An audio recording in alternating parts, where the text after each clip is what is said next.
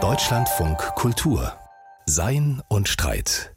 Heute mit Wolfram Eilenberger. Vor 300 Jahren wurde ein deutscher Revolutionär geboren. Sein Name Immanuel Kant, sein Hauptwerk Die Kritik der reinen Vernunft, seine Mission Aufklärung, sein Leben erschütternd ereignisfrei. Alles, was Sie zum großen Jubiläumsjahr schon immer über Kant wissen wollten und bisher nicht zu fragen wagten, heute hier in der Sendung, und zwar im Gespräch mit dem Schriftsteller Daniel Kehlmann. Gemeinsam mit dem Philosophen Omri Böhm hat Kehlmann ein Gesprächsband über Kants Werk und Wirken veröffentlicht. Sein Titel Der bestirnte Himmel über mir. Herzlich willkommen, Daniel Kehlmann. Hallo. Herr Kehlmann, 300 Jahre Kant, alle sprechen darüber, alle werden ihn feiern. Welche gängigen Peinlichkeiten sind aus Ihrer Sicht bei solchen Jubiläen besonders zu vermeiden? Ja, es gibt einen wunderbaren Vortrag, den Adorno mal zu einem Hegel-Jubiläum im Radio gehalten hat. Kann das jetzt nicht wörtlich zitieren, aber er spricht davon, dass die Würdigung eine abscheuliche Form sei.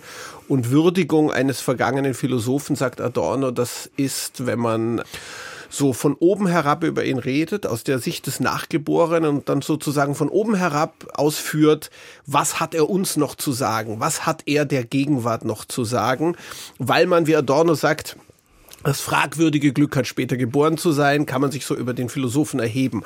Das ist die eine Seite, die, glaube ich, als Peinlichkeit zu vermeiden ist, so diese arrogante Würdigung. Das andere, was zu vermeiden ist, ist natürlich die Fallgrube des rein anekdotischen. Kant, der drollige Pedant, nachdem die Leute die Uhr stellen konnten, der immer den Spaziergang auf zur gleichen Zeit gemacht hat.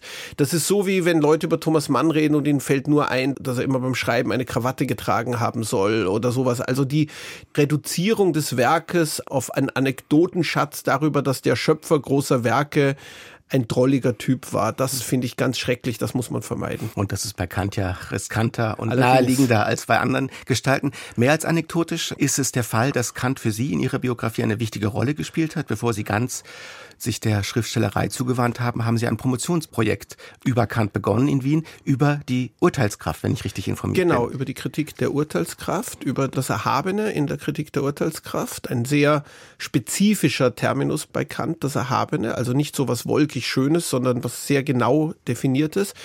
Und das habe ich dann nicht gemacht, weil mein Haupttalent lag nicht im philosophischen, sondern also mein Hauptinteresse, sagen wir mal, im literarischen. Und ich habe dann früh angefangen, Romane zu veröffentlichen und dieses Promotion gar nicht geschrieben. Habe mich aber viel mit Kant natürlich beschäftigt und das würde ich sagen ist noch sogar noch wichtiger für mich persönlich lebensgeschichtlich als das Promotionsprojekt der Umstand, dass Kant wirklich für mich einer der wichtigen Lehrer war. Ich meine, ich habe für mich mit Kant zu beschäftigen während des Studiums und nachher. Das war nicht bloß akademisch, sondern ich habe wirklich Kant als jemanden erlebt, der ganz vieles erhellen kann. Als Geisteserzieher. als sich. Geisteserzieher und einfach viele Dinge, die Probleme, über die wir heute diskutieren, wenn man sich mit Kant beschäftigt hat, hört man vieles an zeitgenössischen Diskussionen und denkt, Leute, warum lest ihr denn nicht Kant? Der hat das ja geklärt. Hm. Ja, das würde ich auch weiterhin behaupten. Ich würde sagen, vieles an zeitgenössischen Diskussionen fällt hinter Kant zurück. Inwieweit das der Fall ist, wollen wir jetzt gleich klären. Nur eine Frage noch für jemanden, der mit Sprache so umgeht wie Sie.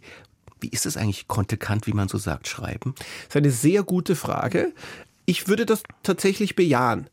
Es gibt einen schönen Rat von Ernst Bloch an seine Studenten, der sagt, wenn ihnen das Kantlesen Probleme macht, lesen sie Kleist erstmal, weil es die gleiche Syntax ist. Mhm. Es ist diese gleiche Neigung zu der ganz, ganz langen, ausgesponnenen sozusagen Syntax mit den vielen Einschüben. Kaskaden. Kaskaden mit vielen, vielen, vielen Einschüben.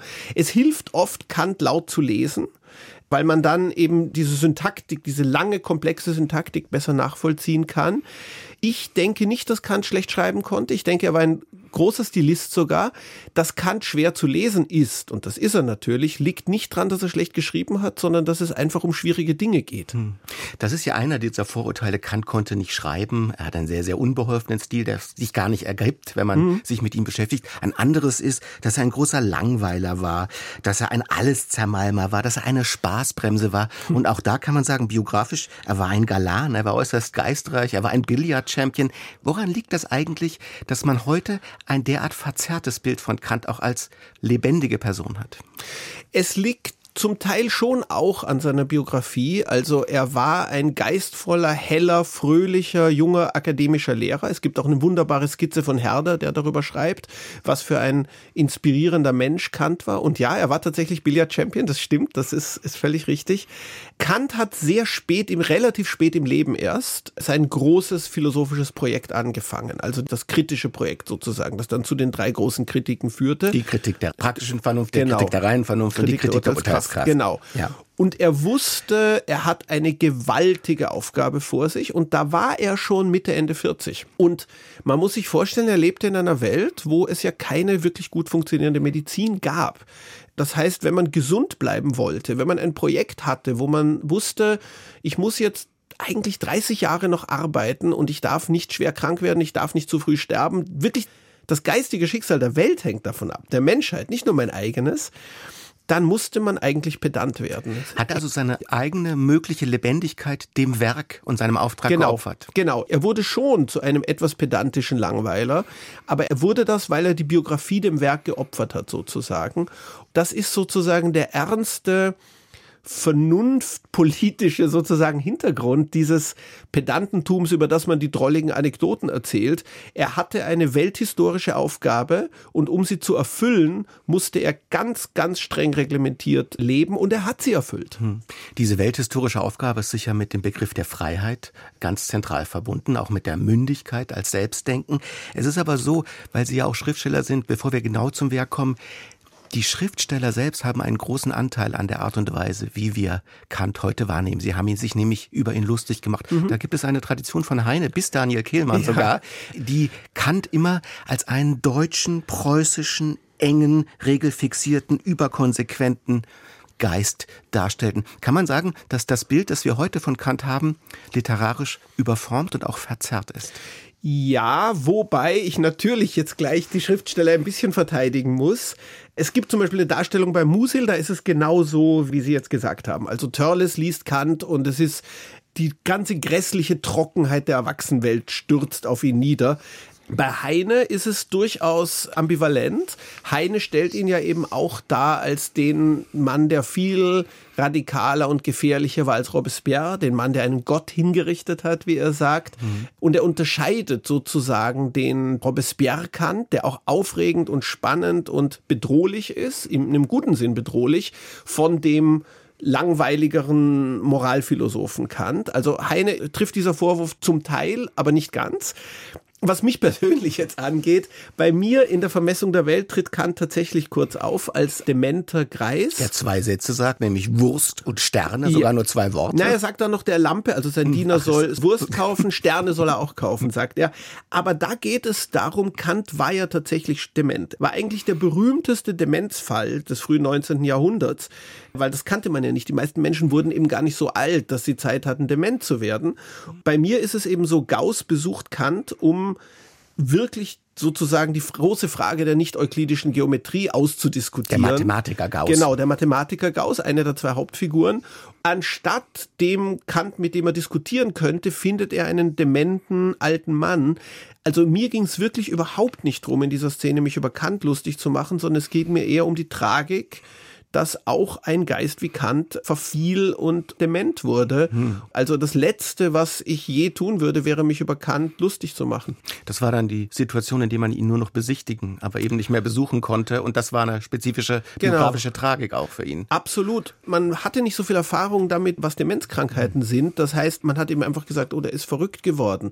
Aber er ist nicht verrückt geworden. Er hat, also wir können natürlich nicht genau diagnostizieren, was er hatte, aber es sieht sehr nach Alzheimer oder einer verwandten Demenzkrankheit aus. Sie sagten es, ein revolutionärer Geist, kein Revoluzer, aber ein Geist, der die Welt aus den Wanken hob mit seinem Denken. Und es gibt einen Grundwiderspruch, den man vielleicht so festhalten kann. Es ist ein Denker der Freiheit, der radikalen Freiheit, mhm. der diese Freiheit mit einem kategorischen Befehl, einem kategorischen Imperativ verbindet. Das sind zwei Dinge, die man nicht leicht im Geiste zusammenbringt. Was ist denn das für ein Freiheitsverständnis? Der kategorische Imperativ sagt ja eben, handle so, dass die Maxime deines Willens stets Grundlage einer allgemeinen Gesetzgebung sein könnte. Es heißt nicht, wie man oft der Einfachheit halber sagt, äh, was du nicht willst, dass man dir mhm. tut, das füge auch keinem anderen zu. Das ist weit mehr als nur Wechselseitigkeit. Es, genau, weil es heißt nicht, sei halt anständig, damit niemand dich schlägt oder so, sondern es heißt tatsächlich, tue nur das, wovon du wollen kannst, dass es ein Gesetz für alle sein kann. Das verknüpft er mit einer sozusagen abgeleiteten weiteren Formel, die sagt, behandle den Menschen in deiner und in jeder anderen Person immer auch als Zweck und nie nur als Mittel zum Zweck. Und mhm. das stimmt, das sind beides sozusagen Regeln, das sind Gesetze, aber es sind nicht Gesetze, die von außen kommen, das ist das Wichtige, sondern es sind Gesetze, von denen Kant in Anspruch nimmt, dass jeder von uns durch klares Denken sie selber ableiten könnte und müsste. Jeder, der lang genug drüber nachdenkt, wie soll ich handeln, käme zu diesen Regeln. Jedes Vernunftwesen. Jedes Vernunftwesen. Es würde auch für Roboter mit Bewusstsein gelten und es würde auch für Aliens gelten. Das ist ganz wichtig. Es geht hinaus über die Menschheit als bloß biologische Gattung. Und eben es ist so wichtig, dass wir unsere eigenen Gesetzgeber sind als denkende Wesen und, und das ist ganz wichtig, das ist ein Teil der Robespierre-Dimension von Kant, wenn es Gott gibt, und er sagt, das kann ja durchaus sein, dann hätte er uns da auch nichts reinzureden. Mhm. Wenn Dostoevsky sagt, es muss Gott geben, denn sonst ist alles erlaubt, das ist genau die Position, zu der Kant sagen würde, das ist reaktionärer Unsinn. Selbst wenn es Gott gibt, moralisches Handeln kann sich nicht darauf begründen lassen, dass der große Boss uns was vorschreibt und das tun wir halt, sondern Gott selbst ist an den kategorischen Imperativ gebunden. Wenn Gott sich nicht an die kategorischen Imperativ hält, dann handelt Gott unmoralisch. Mhm. Das heißt, Kant tötet nicht Gott, sondern er tötet Gottes Autorität sozusagen. Und das ist schon ein gewaltiger Schritt. Herr Killmann, wir sprachen von dieser radikalen, unbedingten, emanzipativen Freiheit und es gibt diese eine Stelle, die auch den Titel gibt für das Buch, das Sie mit dem Philosophen Omri Böhm als Gesprächsbuch über Kant veröffentlicht haben. Und ich lese sie gern vor, weil sie auch so literarisch schön ist. Sie lautet, Zwei Dinge erfüllen das Gemüt mit immer neuer und zunehmender Bewunderung und Ehrfurcht, je öfter und anhaltender sich das Nachdenken damit beschäftigt. Der bestirnte Himmel über mir und das moralische Gesetz in mir. Da hört man ja keinen kalten Verstandesmenschen, das ist poetisch, gefühlig, sogar fast gerührt. Ja, absolut. Er war kein kalter Verstandesmensch.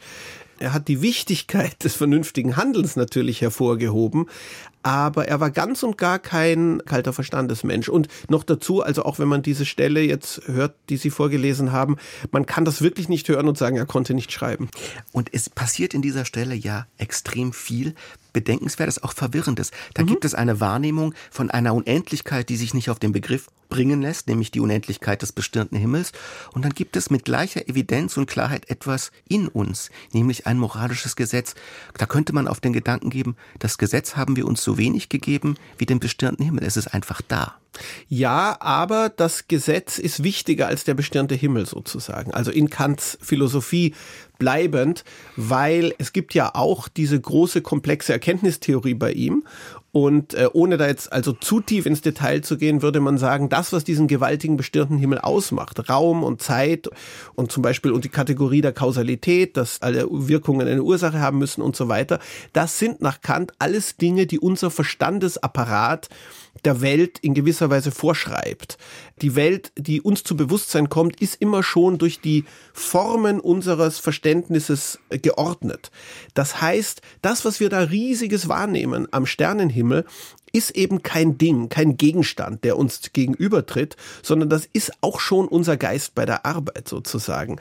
Daher sind wir in gewisser Weise, auch wenn natürlich, da ist er kein Schwärmer oder so, auch wenn der Sternenhimmel natürlich uns als biologische Wesen jederzeit töten kann. Ein kleiner Komet kann uns töten, die vergehende Zeit tötet uns. Wir sind winzig, wir sind nichts gegenüber dem Sternenhimmel.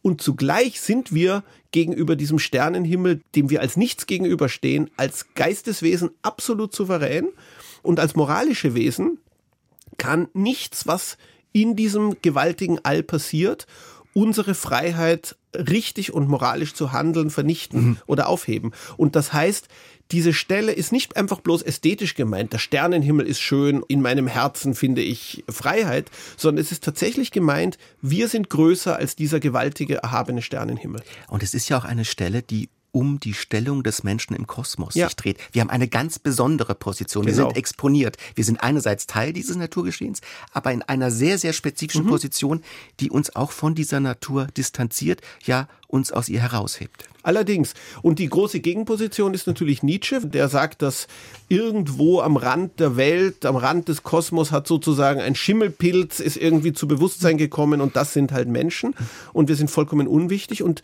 das ist die echte Gegenposition zu Kant. Kant würde dem Schimmelpilzbild vielleicht nicht vollkommen widersprechen, das ist natürlich überzogen poetisch, aber er würde sagen, ja, aber dieser ganze gewaltige Kosmos ist gleichzeitig kleiner als unsere Freiheit. Wir haben eine zentrale Stellung in der Welt. Und wir, muss man natürlich immer dazu sagen, wir heißt wir vernünftigen Wesen. Mhm. Das gilt tatsächlich nicht bloß für die biologische Gattung Menschheit. Kant hat tatsächlich es für sehr wahrscheinlich bis fast sicher gehalten, dass es denkende Vernunftwesen auf vernünftige Wesen auf anderen Planeten, in anderen Sonnensystemen gibt die hätte das natürlich genauso eingeschlossen. Mhm. Es geht nicht um den Mensch als biologische Einheit. Und das ist vielleicht auch ein ganz wichtiger Gedanke, der oft missverstanden wird, wenn Kant von Menschheit redet und die Menschheit, ja. die man in sich selbst ehren soll. Dann redet er davon nicht als den Menschen als einer biologischen Gattung, genau. sondern als einem Ideal, dem er erst noch gerecht werden muss. Man könnte sogar sagen, die Menschheit gibt es noch gar nicht, solange wir nicht frei handeln. Er hat ja wirklich keine Illusionen. Er sagt auch, wenn er über den kategorischen Imperativ spricht und darüber, wie man moralisch richtig handelt, er sagt tatsächlich, und da ist er nicht fern von Enthüllungspsychologen wie Nietzsche oder auch Freud. Er sagt, wir wissen ja wirklich nicht immer ganz genau, warum wir tun, was wir tun. Und es kann tatsächlich sein, dass noch nie jemand wirklich moralisch gehandelt hat. Und doch wäre die Geltung des Gesetzes davon gar nicht berührt. Genau, die Geltung des Gesetzes wäre davon nicht berührt. Die Geltung des Gesetzes, dass wir wissen, wir sehen Handlungen, wir sehen Dinge in der Welt, wir sehen furchtbare Dinge in der Welt und wir wissen, das soll nicht sein. Es sollte anders sein. Und dieses Es sollte anders sein zeigt uns alleine schon, dass es diese Dimension von Freiheit und Moralität gibt.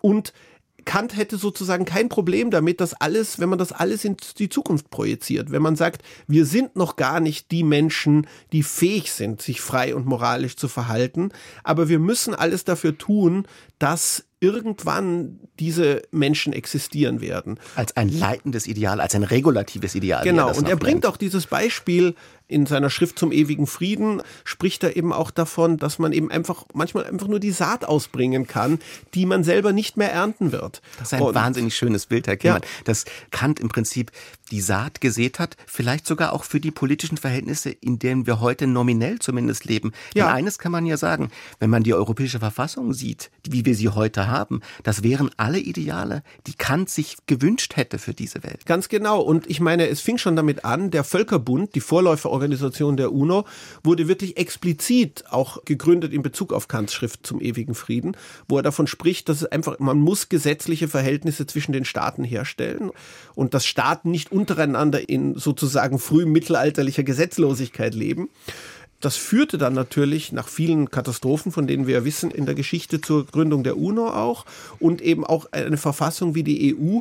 Das geht alles zurück auf, also ich würde jetzt nicht sagen, dass wir mhm. noch im Mittelalter leben würden, wenn Kant nicht gedacht aber die Saat hätte. ist doch ein schönes, die Saat hat er ausgebracht. Ein schönes Bild. Ja. Und eben, da kommt man nochmal zum Pedanten zurück er wusste, es gibt so viel Saat, die er ausbringen muss, die vielleicht nicht wirklich jemand anderer ausbringen kann.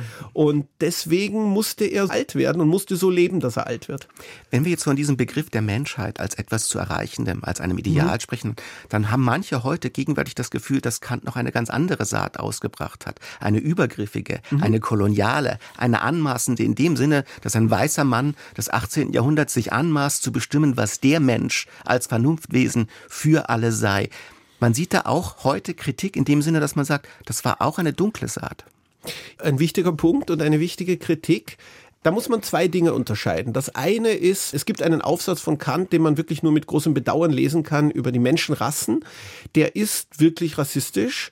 Kant hielt Afroamerikaner, für niedrigere Menschen, eine niedrigere Menschenrasse, Menschenart. Er war auch sehr antisemitisch, was ganz erstaunlich ist, weil Moses Mendelssohn ein enger Freund von ihm war, einer der größten jüdischen Denker aller Zeiten. Und die deutschsprachige Aufklärung ohnehin nicht ohne jüdisches Gedankengut Absolut zu denken nicht, wäre genau. überhaupt. Also man kann ihn da nicht völlig in Schutz nehmen und sagen, das ist ein Missverständnis, das ist Unsinn, sondern es ist bedrückend, tatsächlich auch bei frauenfeindlichen Dingen, die sich in seinem Spätwerk finden, in seiner Anthropologie in pragmatischer Hinsicht. Daneben, dass er einer der größten Denker aller Zeiten war, war Kant eben auch ein vorurteilsbehafteter, beschränkter Mensch seiner Zeit. Und es ist schon erstaunlich, dass selbst bei ihm das eine nicht ganz das andere auslöschen mhm. konnte. Also, dass seine Philosophie nicht wirklich dafür gesorgt hat, dass ihm selber auffiel, dass es natürlich Unsinn ist, dass Juden eine mindere Rasse sind. Man liest das und man ist sehr, wie soll ich sagen, es ist, ich will das überhaupt nicht rechtfertigen, es ist sehr bedauerlich, dass es so ist, aber, und das wäre das große Aber, es berührt überhaupt nicht seine humanistische, universalistische Philosophie und da sind wir bei einer ganz wichtigen Frage, nämlich der Frage, wie wollen wir uns das menschliche Zusammenleben überhaupt und die Welt überhaupt vorstellen? Und eine sehr aktuelle Frage, ohne das genau. jetzt zwanghaft zu aktualisieren. Genau, nein, das ist aktuell, weil die Frage wirklich ist, leben wir in einer Nietzscheanischen Welt, wo wir einfach nur Gruppen haben, die gegeneinander kämpfen? Und manche Gruppen sind halt immer stärker als andere. Man könnte das auch als ein Kern von Identitätsdenken das bezeichnen. Das meine ich, genau das. Also radikales Identitätsdenken erkennt ja keine universalistischen Kriterien an, sondern würde sagen, ja klar kämpfen Gruppen immer gegeneinander. Und das ist auch so, also wie Nietzsche sagt, Hammer oder Amboss sein. Es ist halt besser, zu den Unterdrückern zu gehören, als zu den Unterdrückten. Das ist eine sehr radikale Version davon. Mhm. Aber wenn man das nicht möchte und wenn man sich umsieht, was für Auswege es gibt aus einer ganz moralfreien Welt der Gruppenkämpfe, dann gibt es eigentlich keinen anderen schlüssigen Ausweg als den Universalismus, den ethischen Universalismus, den Kant vertritt. Oder anders formuliert, wenn man zum Beispiel etwas sieht wie koloniale Ausbeutung, die ja wirklich im Zeitalter der Aufklärung massiv stattfand. Das ist Man kann sagen, eine, sogar gleichgängig oder gleich genau, ursprünglich. Eine furchtbare Blindheit der Aufklärung, dass sie von, dass besonders die Aufklärung des 18. Jahrhunderts wirklich nicht bemerkt hat, wie schrecklich diese, wie schrecklich Kolonialismus und, und Ausbeutung sind und was da stattgefunden hat. Das ist eine echte Blindheit. Wenn man nun radikal die Frage stellt, warum ist das überhaupt immer und unter allen Umständen falsch? Warum ist es immer falsch? Also zum Beispiel eine Kolonie zu gründen und die Menschen auszubeuten und die Bodenschätze auszubeuten. Und dann könnte man sagen, wenn man jemanden als Mittel zum Zweck verwendet, wie genau. diese Menschen verwendet wurden in genau. kantischer Terminologie. Genau, das heißt, man kommt eigentlich zu kantischer Terminologie und kantischen Argumenten. Und wenn man auf Kant völlig verzichten will und auf sein Denken, dann hat man letztlich nur eine utilitaristische Welt, wo man sagt, na ja, vielleicht besser andere nicht ausbeuten, damit sie dann auch mich nicht ausbeuten oder andere vielleicht besser keine Gewalt ausüben, damit mir dann auch keiner was tut. Aber das ist dann eine von allen allgemeinen ethischen Regeln völlig entkleidete Welt. Und da sagt uns eben auch, und diese Intuition ist eine meiner Ansicht nach richtig. Eine Art von kantischer Intuition sagt uns, nein, es gibt mehr in der Welt. Es gibt Dinge, die sollen wirklich unter keinen Umständen jemals passieren. Ein Moment des Unbedingten in unserer genau, Welt. Ein Moment der unbedingten moralischen Anforderung, dass eben alle Menschen gleich sind. Dass alle Menschen gleiche, wie es so schön heißt, an Würde und Rechten mhm. sind diesen Punkt hat eigentlich Kant überhaupt erst in die Debatte gebracht und nicht nur in die Debatte gebracht als einen schönen Vorschlag, sondern eben auch mit profundesten Argumenten begründet. Und daher würde ich immer dafür plädieren, diese zwei Seiten von Kant zu unterscheiden. Den vorurteilsbehafteten Privatmann und den Denker, der uns wirklich einen Ausweg gezeigt hat, daraus, wie diese beschränkten Vorurteile unser Leben ruinieren können. Das zieht sich ja dann bis in die Präambel unserer Verfassung, in das Grundgesetz. Die Würde des Menschen ist unantastbar. Genau. Ein Satz, der sich ohne Kant so leicht gar nicht verständlich machen ließe. Ganz genau, genau. Ohne Kant, in einer Welt ohne jeden kantischen Universalismus, würde man erstens sagen, was soll denn das heißen? Das ist ja auch schon gesagt worden. Was soll denn das heißen, Würde des Menschen? Das Eine ist Art ja von Lyrik. Das ist Lyrik, einreden. genau. Und man würde sagen, was heißt unantastbar? Das ist alles nur wolkiges Gerede. Und im Grunde, wenn man sagt, nein, das ist nicht wolkiges Gerede, das heißt ganz konkret etwas, dann braucht man Kant. Herr Kemann, wir haben über die moralische Wichtigkeit von Kants Einsatz gesprochen, auch inwieweit es unsere Gegenwart prägt.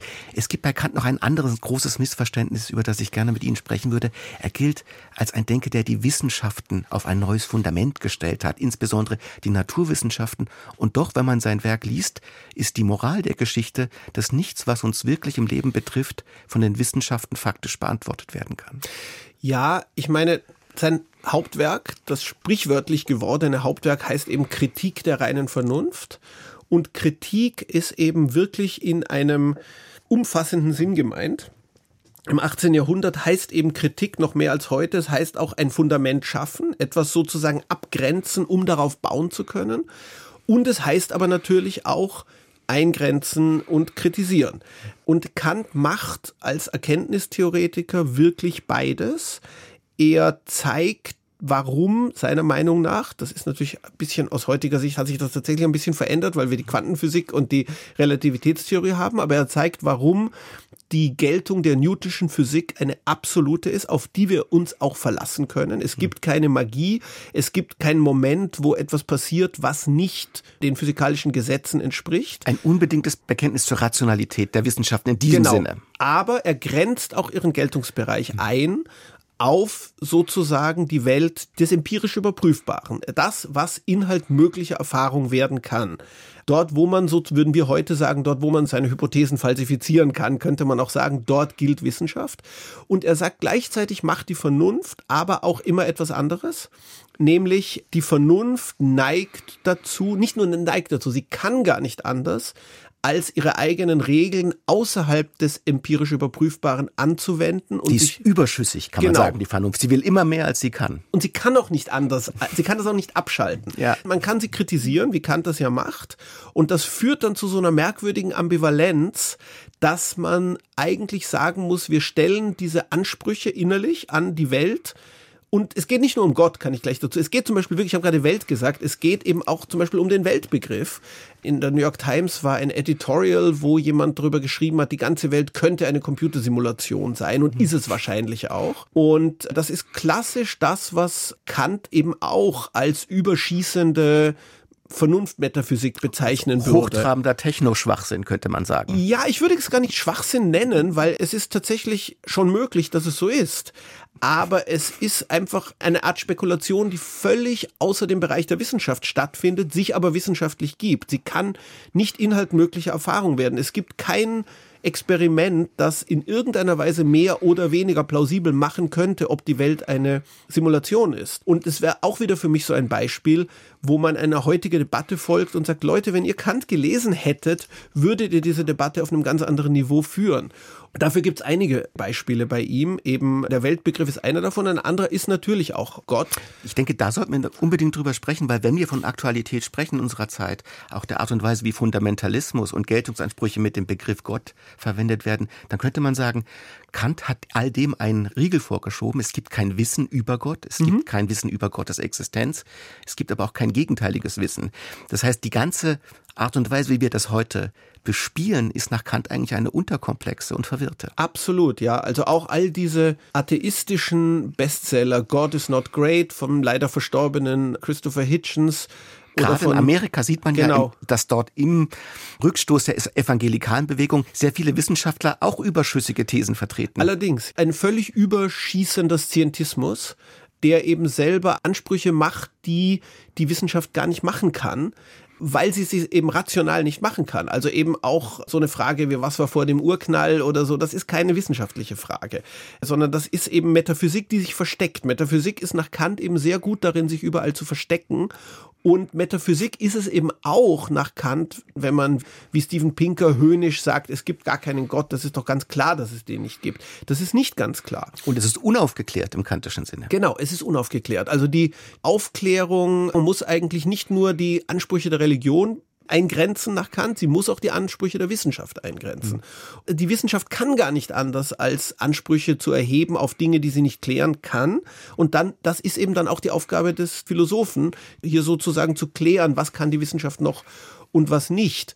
Und er kommt aber auch nicht zu einem einfachen Agnostizismus. Einfach, das wäre auch eine einfache Lösung, die auch nicht schlecht ist, zu sagen, ich kann es einfach nicht wissen, ob es mhm. Gott gibt oder nicht.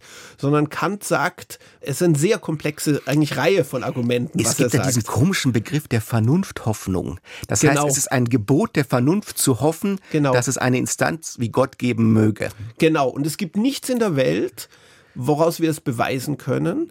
Gleichzeitig das Argument, das heute von Intelligent Design Vertretern gebracht wird, das missfällt Kant nicht ganz. Also er sagt schon, er sagt, die Welt ist so komplex eingerichtet. Im Grunde kann sich die Vernunft nicht überzeugen, dass ein einzelner Grashalm rein zufällig entstanden sein Oder kann. Oder ein menschliches Auge zum Oder Beispiel. ein menschliches Auge. Aber auch wenn die Vernunft das nie vollkommen akzeptieren wird, dass ein Auge durch reinen Zufall entsteht, reicht das doch auch nicht, um je Gott zu begründen. Das hm. reicht nicht, sondern es reicht nur, um so eine gewisse Hoffnung zu stärken, die wir haben dürfen. Und eben auch, wir dürfen auf Vernunftgründen die Hoffnung haben, dass moralisches Handeln nicht vollkommen umsonst ist. Herr Kemmer, da gibt es ja diese einschlägig gewordene, auch sehr prägnante Formulierung. Er musste das Wissen aufheben, wie Kant sagt, um zum Glauben Platz zu genau. bekommen. Zum Glauben, woran meinen Sie? Ja, das ist eben, das muss man aushalten, wenn man Kant liest, dass er diese Dinge leer lässt. Kant weist sozusagen hin auf gewisse Räume, über die würde später Wittgenstein sagen, über die man schweigen muss. Mhm.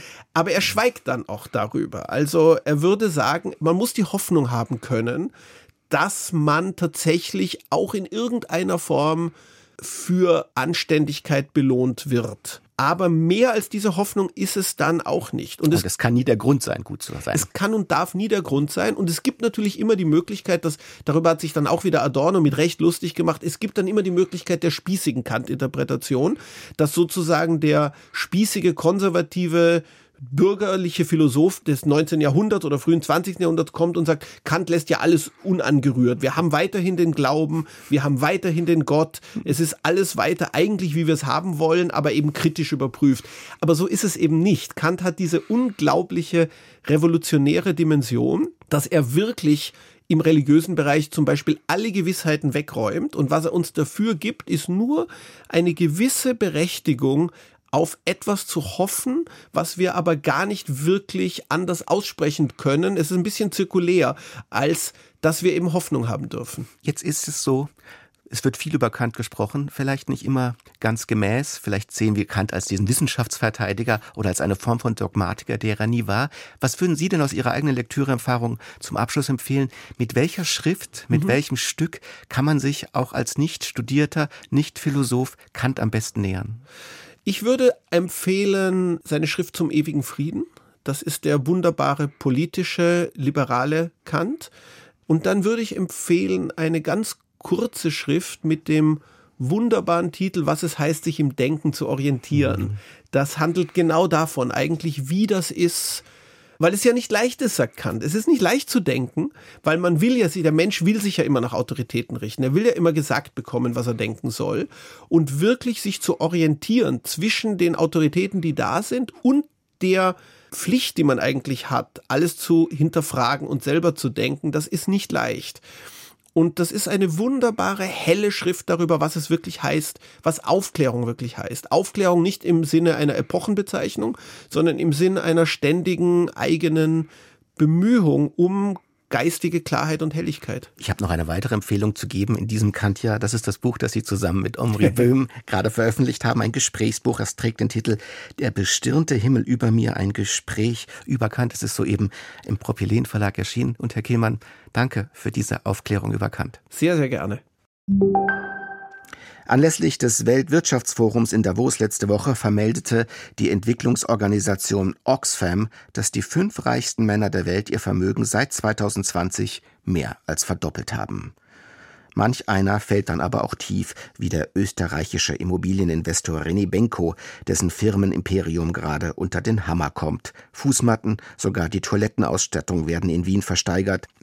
Andrea Rödig macht sich Gedanken über wundersame Geldvermehrung, männliche Gigantomanie und tiefe Griffe ins Klo. Es soll die größte Insolvenz der österreichischen Wirtschaftsgeschichte sein, in die René Benko mit seiner Signa Holding gerade schlittert. Vor einem Jahr noch wurde er als Wunderkind gepriesen. Ein Schulabbrecher, der zum Milliardär aufstieg und zum Immobilienmogul, dessen Unternehmen unter anderem das Berliner KDW aufkaufte, die ganze Kaufhof-Karstadt-Kette, den Chrysler Tower in New York.